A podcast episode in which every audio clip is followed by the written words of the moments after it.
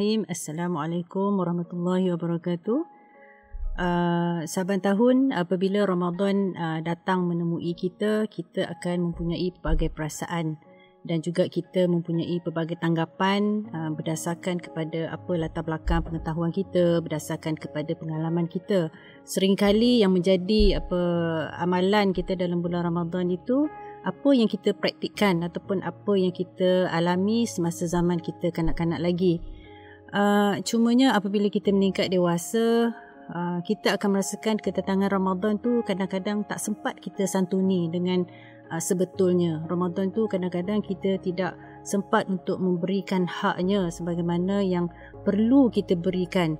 Kalau kita teliti balik mengapa Allah SWT memperuntukkan bulan Ramadan kepada kita, mengapa Allah Ta'ala menciptakan Ramadan dan juga puasa sebagai ibadah yang sangat istimewa itu adalah peluang untuk kita menjana ketakwaan kepada Allah SWT. Allah SWT telah berfirman iaitu, Ya ayyuhallazina amanu kutiba alaikumus siyam kama kutiba alal ladzina min qablikum la'allakum tattaqun.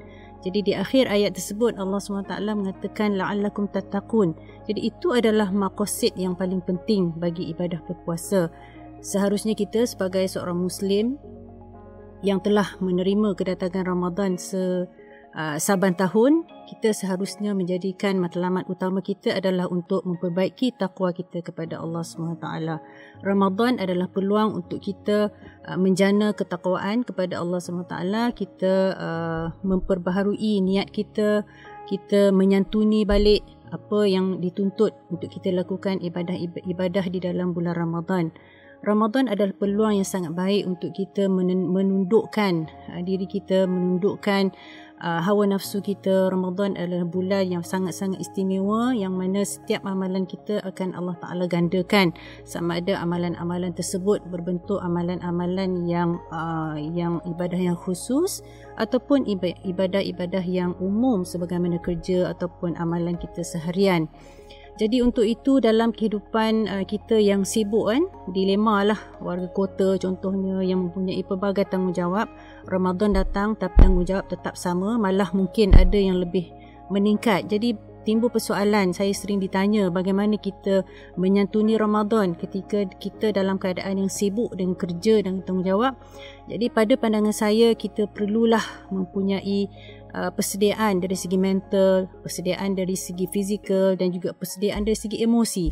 Kita seharusnya menyambut Ramadan itu dengan penuh rasa suka, penuh rasa berdebar-debar, penuh rasa kecintaan kepada peluang yang Allah Ta'ala berikan kepada kita untuk kita memperbaiki ibadah kita, untuk kita mengkhususkan waktu, mengkhususkan peluang, mengkhususkan ruang untuk kita recall balik ataupun untuk kita mengulang kaji balik bagaimana dengan tahap hubungan kita dengan Allah SWT. Apakah amalan yang sedang kita lakukan, apakah amalan yang kita terlupa untuk lakukan. Jadi Ramadan ni adalah peluang yang sangat bagus bagi saya kerana pada bulan Ramadan bukan sahaja syaitan itu diikat, tetapi wujud suasana-suasana ataupun kita kata sistem sokongan yang membantu kita untuk mempermudahkan kita fokus kepada ibadah secara khusus kepada Allah SWT. Jadi ucapan saya, selamat menjalani ibadah puasa. Sama-samalah kita mengira Ramadan itu bukan pada harinya tetapi pada minitnya, pada saatnya, supaya kita sentiasa ingat kepada Allah SWT. Hatta dengan zikir sahaja pun amalan kita akan digandakan dengan 10 kali ganda. Sekian, Assalamualaikum warahmatullahi wabarakatuh.